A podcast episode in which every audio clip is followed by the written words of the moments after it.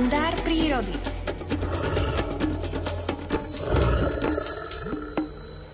Kto sa bojí, nech nejde do lesa, tak sa to hovorí, tak my teraz tento strach zahadzujeme a do lesa sa pôjdeme pozrieť s Miroslavom Sanigom, prírodovecom, ktorý je aktuálne na telefonickej linke. Dobré ráno, prajem.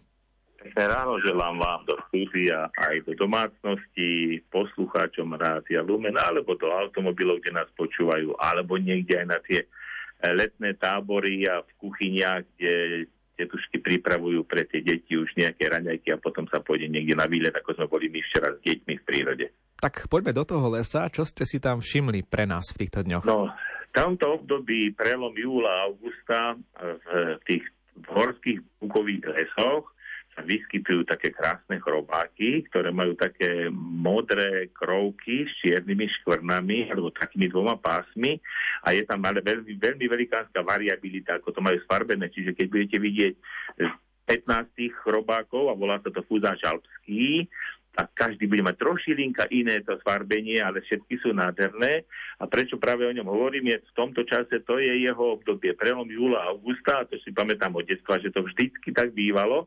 A to, čo dneska chcem upriamiť pozornosť poslucháčov je to, že on, tie larvy sa vyvíjajú v mŕtvom dreve bukovom, to znamená nie v zdravých krásnych stromoch, ale v tých, ktoré už padli, ktoré prirodzene možno padli, alebo ich zrezal človek a má metrovicu uloženú niekde, alebo ešte tie kláty sú niekde na tom odvoznom mieste, kde potom prídu pre ne, tak tam sa tie larvy vyvíjajú a mnoho chrobákov alebo mnoho bestavovcov, najmä týchto vlastne takýchto živočíchov, je naviazaných na mŕtve drevo. To znamená to už odumreté, to pne, kmene položené na zemi a tak.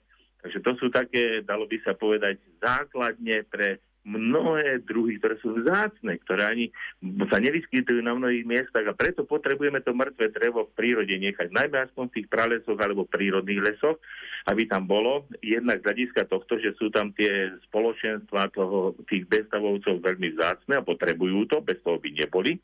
Ale jednak to mŕtve drevo, keď pôjdete do prírody a po takýchto vlhkých obdobiach a dažďoch si chcete niekde sadnúť a sadnete si na ten peň, čo zistíte?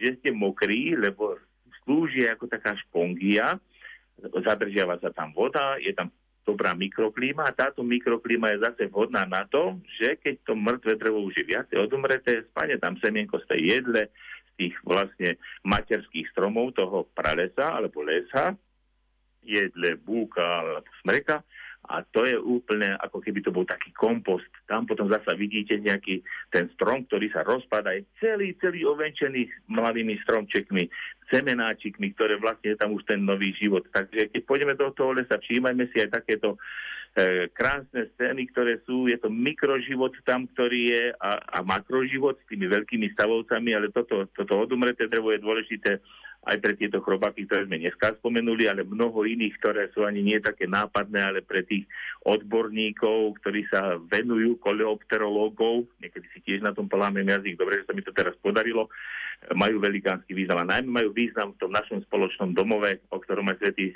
otec rozprával, že je to náš spoločný domov, a tak aj takýto domov by sme mali týmto živočíchom zachovať v tom lese. Tak ak pôjdeme na tú vychádzku a pôjdeme teraz na huby, tak si všimneme, že nejaký ten kmeň povalený alebo starý peň, ktorý sa tam už rozpadá niekoľko desiatok rokov, je jednak zamachnatený, jednak je vlhký a jednak na ňom už možno rastú nejaké e, semenáčiky a možno sa tam aj vyvíjajú nejaké larvy hmyzu, ktorý by ináč tam nežil v tom pravom lese.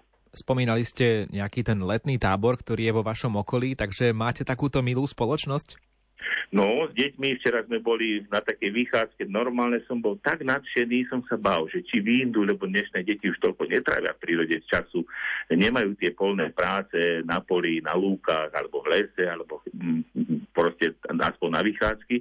No ale to bolo včera, som mal dojem, že to nie sú ani deti z tejto planéty, ale skoro ako z neba, revúdske deti, milé, dobré, zablatení sme boli, mokrí sme boli, ani jedno neundalo, plieskali sme bičom, lebo byč sme mali ešte e, preto, keby náhodou nejaký medveď prešiel, aby sme ho mohli odplašiť. Takže všetky deti, aj dievčatá, a to sú malé deti, to nejakých 10 rokov, 6 až 10, 6 až 10, 10 rokov. Všetci sa snažili plieskať ešte aj bičom a mnohí sa to už naučili. To bolo, pre mňa to bola včera taká prírodná detská vakcína, ktorá sa nedá ničím nahradiť. A vy, čo ste rodičia máte doma svoje detičky, tak to pre vás je to isté. Taký doping pre život.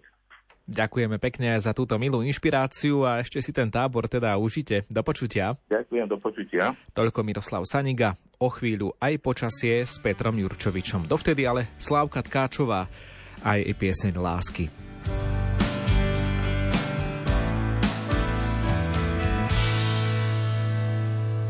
Už skončil zápas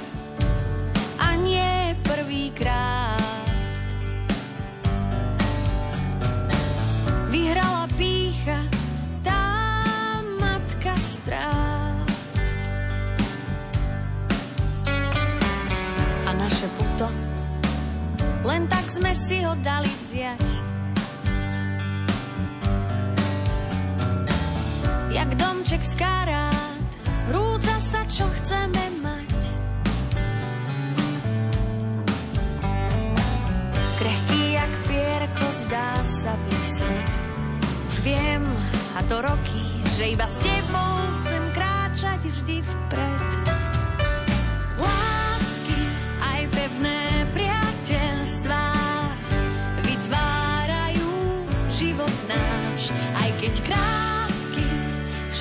Zmysel má. Ten, kto ti bol toho si stráž.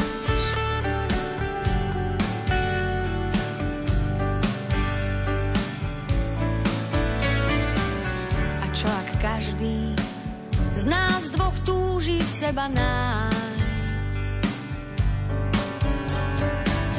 A nie len navždy, možno až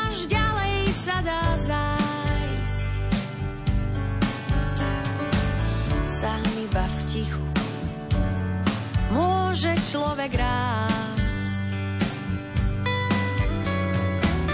Využiť šancu, čo život dá len raz. Krehký jak pierko zdá sa byť svet. Už viem, a to roky, že iba s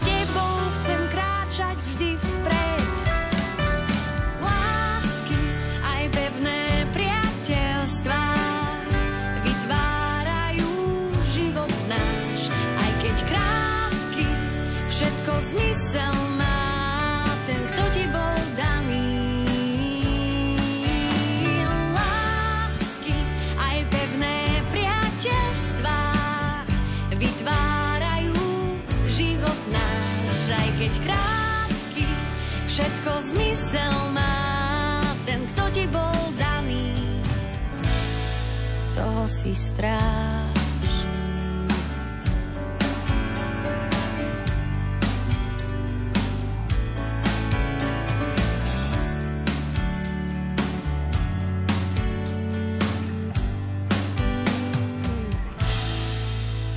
Si stráž.